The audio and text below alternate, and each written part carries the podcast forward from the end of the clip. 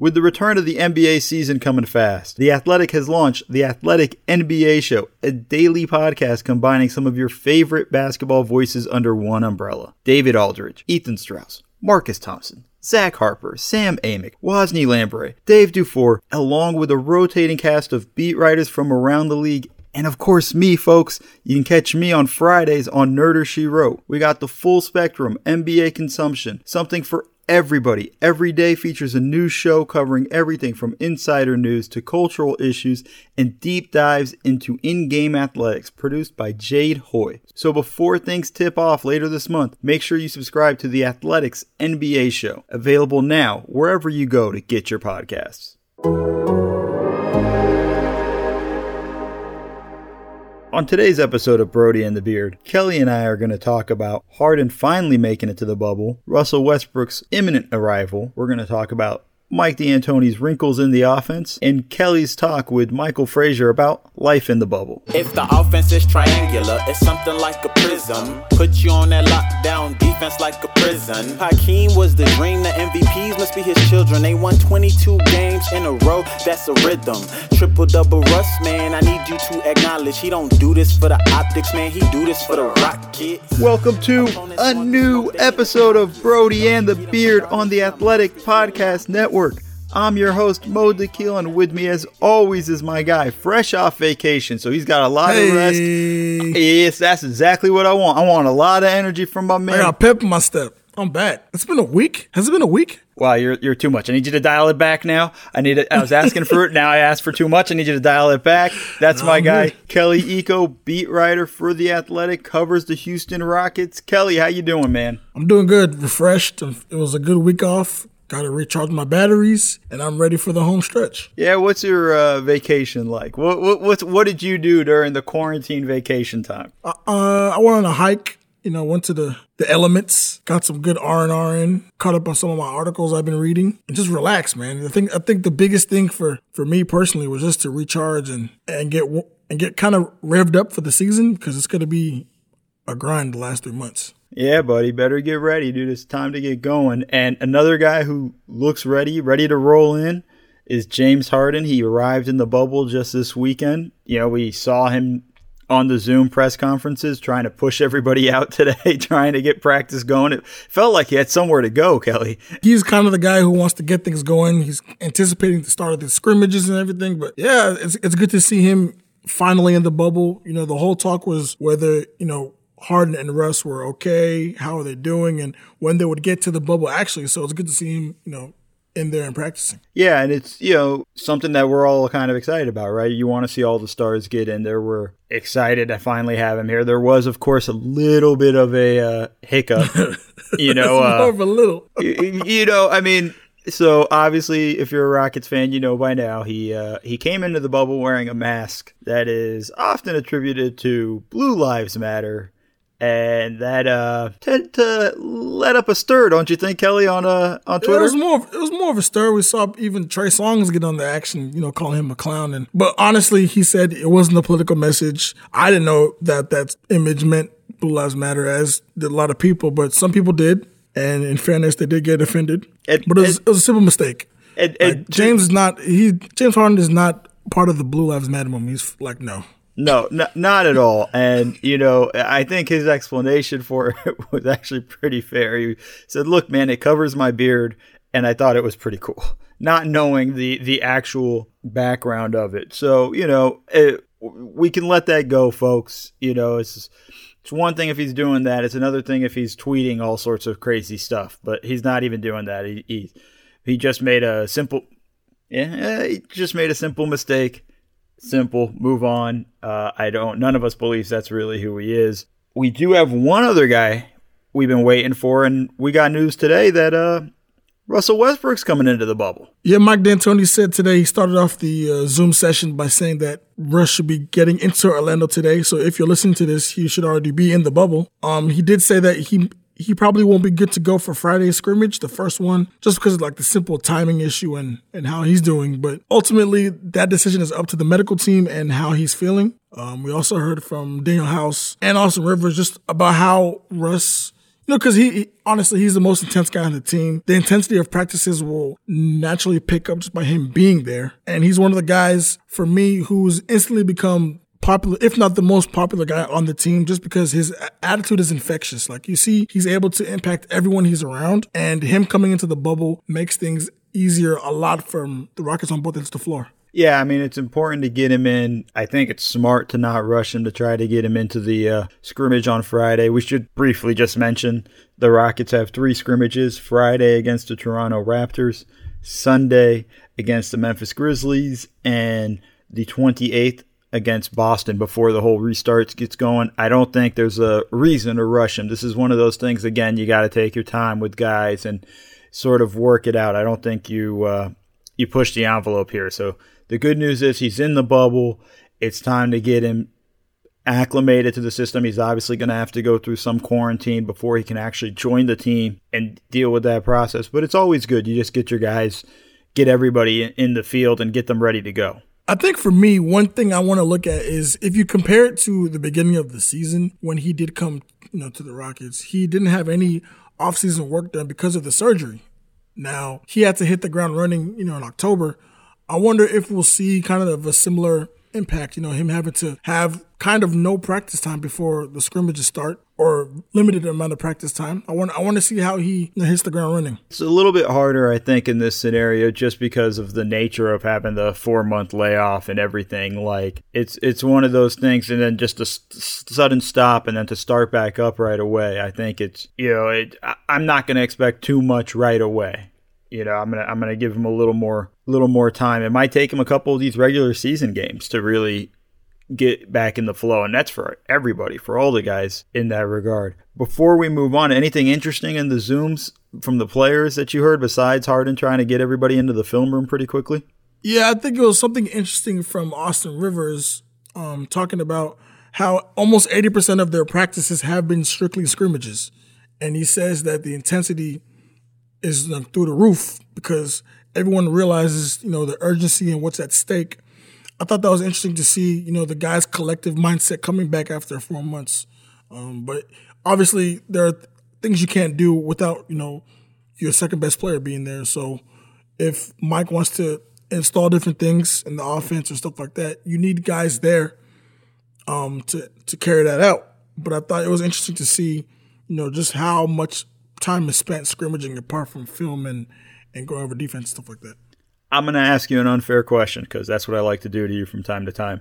Do we know now with Westbrook in the bubble? Do we know if all the Rockets are, are there now or the, the okay, players? no, no, no. Um, the Rocket, um, Luc Mbah a still isn't um on that time schedule yet. That okay, only, so that, that's the only guy that I know. So of. right now we're still the, the Rockets are still waiting on Luke, which is kind of a big deal considering he hasn't been with them all season. So you know, you want to try to get him in whenever safe and possible to to get him acclimated into everything that's going. But let's shift to the Mike D'Antoni portion of the show. You know, we've heard it said many times. You know, he's putting in new plays. He's he's got new sets that he wants to throw at the guys and things like that. You know, for me, it was interesting because then in the press conferences, it's been it's gone from new sets to like, oh, I just got a few wrinkles you, you, you know, for me, it's different. A set, a new set is a whole different offensive play. A wrinkle is like we run this all the time, but now you're going to set the screen on this guy instead of that guy. Uh, what are you hearing in terms of the the talk of the offense? So I, I talked to a player that was in the film session, and he said that the wrinkle or new set is more or less based off of what James and Russ already do but it's adding an added layer to it. So if you look at how they play, most of the time the ball is in James and Russ's hands. But I think an added, I think this is interesting. I think an added set or a wrinkle could be, you know, more ball movement, you know, different actions to like a quick hitters. Because if you see how Mike D'Antoni has coached in the past, I think this bubble is going to show you Mike's old bag in terms of pace and space, seven seconds or less, quick hitting actions. I think that's kind of the new wrinkle. So I think it might be new to them, but it's old to Mike, if that makes sense. No, that makes that makes perfect sense. You know, because you're right. Like uh, everything we have heard is they have been talking about increasing the pace, playing more up tempo, getting up and down the court a lot faster. You know, I think that's exactly plays right into the way D'Antoni has always wanted to play. You know, and his most successful teams were the seven or seconds, seven seconds or less Suns. That's a tough one to say pretty quickly. Uh, I think that's the the whole challenge there. And again, it's not going to be new for him, but it is going to be new to these guys. It's not, you know, listen, Russ plays a thousand miles per hour regardless. I don't think, I think it's still going to be Russ is still going to be faster than the than even D'Antoni's used to. But I think you know the other guys have to get acclimated to it. And then the other thing too about this is, and this is a small concern of mine, is you know D'Antoni has to worry about the conditioning of these guys, and I think that's where earlier in the the quarantine and everything they were talking about, they're going to go to a nine man rotation. I think where that's where a lot of that comes into play because you just don't want to tire these guys out too quickly. I wonder how, you know, to your point, I wonder how much is going to drill this new set or whatever you want to call it into them, given that you don't really know how they're, well, being in the bubble for a week or something, you know kind of how their body is right now, but these practices aren't going to be like the game speed at all. So, um, it's, I'm, I'm interested to see how far he's willing to, I guess, hedge his bets in terms of putting that offense in. Because ultimately, at some point, the Rockets are going to do, they're going to revert back to their old ways, you know, at some point in the game. It's just, it's inevitable.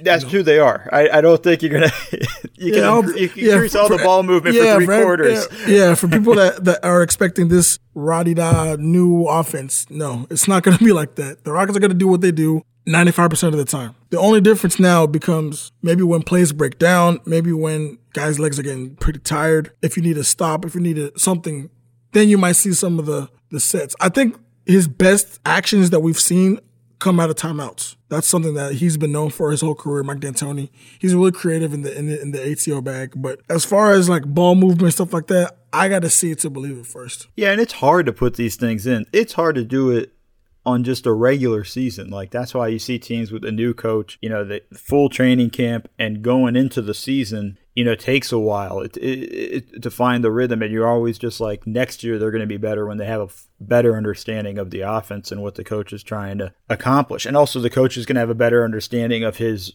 roster having gone through a year. So it's tough to do it on the fly like they're doing here in this scenario with the bubble, with the practices. And I, I think also with how much you're going to stress guys in practices and how far you're going to push them and, you know, when are you going to dial it back and things like that. So this is a tough scenario. So I'm with you on this. This isn't going to be like a revamped offense.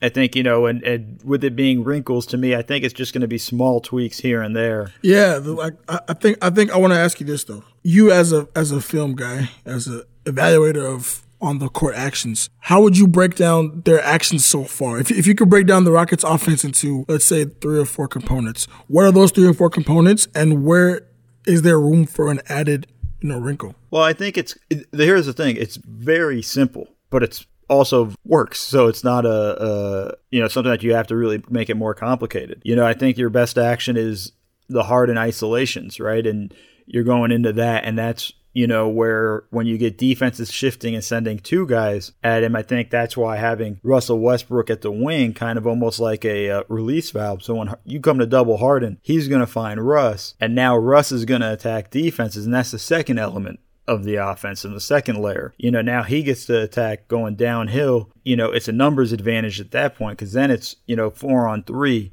because you have two guys on Harden and one guy is going to begin to rotate back. So you have that scenario going through and you have, you know, that's when you have Russ attacking the paint, especially when those those teams that decide to put centers on Russ and hang back, because then it just makes it an easier runway for him to attack. You know, and then of course the the third aspect of it in the in the whole thing, and probably the most important layer is the other guys hitting those threes, you know, the kickouts to threes. And it's not just Russ, it's, you know, hitting Eric Gordon and Eric Gordon attacking late and finding right.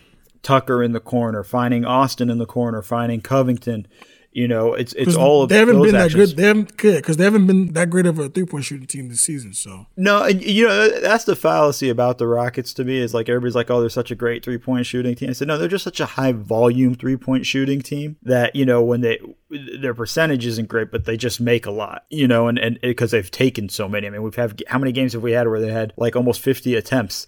you know, you know, it's like okay, it's just a high volume situation, but those guys have to hit shots in the playoffs.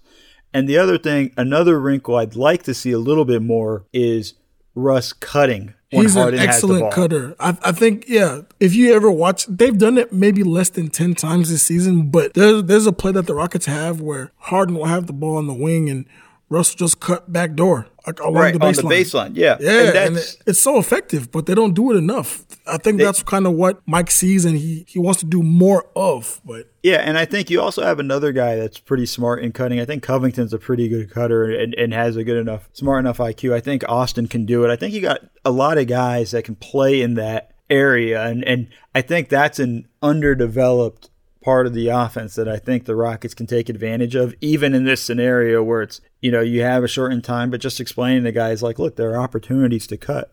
Go for it. Cut. Cut to the rim. Cut to the basket. Make it easier for for Russ and make it easier for James to be able to find you. So I think there's hopefully we're going to see more of that because I think that opens up the offense a lot more. yeah, and, and even though I think that's one thing that players on the team should realize that even though they do play a lot of isolation, there are opportunities for you to involve yourself. You know, cutting it, it causes the defense to, to have to pay attention. You know, got to react. They got to react. too often, if you go back and watch that Clippers game, no one was moving. The blowout lost. No one was moving. It was just James at the top of the key, Russ at the top of the key, and everyone was just stationary. And that's easy to defend. If you have guys causing different actions, off ball actions, defense has to pay attention, and that opens up things for everyone else. So I think just having guys move is a huge part of what Mike should be able to do in Orlando. Yeah, and I think that's just an important thing. I want to touch on one other thing before we go. You had a chance to talk to a friend of the show, Michael Frazier, about life in the bubble. You know, and I, I believe you have a piece coming out. By the time you listen to this, the piece should already be out up on the Athletic Houston. But yeah, I talked to Mike over the weekend just to kind of get a lay of the land on kind of what actually goes through a typical day. You know, these players' lives are pretty much structured out for the most part. They wake up, you know, they have options for food. You get a hot plate or a cold, cold plate of different kinds of, of foods for breakfast, and then you have your practice. They have a lot of downtime in between time. There, there's a lot of fishing. Fishing has become really popular in the bubble. There's golf. There's cornhole. I think what's called cornhole. We covered this last time, Kelly. You should know the name by now. It's cornhole. Yeah. Okay, we covered this in the last cornhole. podcast. Um, there's swimming, but I think one of the interesting parts of what he talked to me about was their actual practices and what goes on. They have two a days. The second practice is optional. It's more of a shoot around. But the first part, you know, they they go through a long film session. They're going over the new things they want to do in the offense, like Mike talked about. Um, and then they get into the scrimmages and whatnot. There's a weight room that they've converted in the hotel. People come in. Jeff Green was there today. Chris Clemons was there today with um, Danuel House. Uh, just going through that every day. Players' lives are pretty pretty structured now, so it was good to hear from him how they spend their time in quarantine. Yeah, and folks, just make sure if you're not already, subscribe to the Athletic. Go to theathletic.com slash Google for a 30-day free trial. This way you can get all of Kelly's stuff. And I'm telling you, with the restart happening, you're going to want to jump in on this. And, and once you do that, when your trial runs out, you're going to want to subscribe. I guarantee it. It's a great place, great writers across the across the plane, across the whole uh, site. Every sport, whatever you want, and you're never going to miss out on another Kelly Iko Bomb. Kelly, anything else you want to touch on? Uh, just be on the lookout for my uh, defensive piece too. It's, it's This is the defensive piece I've heard about for about six weeks. and you've mentioned on it it, on the podcast nonstop. I've been working on it, man. It means a lot to me. Yeah, then you took a vacation. Well, for actually, Kelly, sorry. you're sorry that you're not sorry. Is that is that what we're gonna do now? yeah, I'm back, man. Yeah, man, sometimes I wish you stayed on vacation. Okay, uh, for Kelly Iko, for our new producer Mike Smelts, for me Mo Dakhil, we out.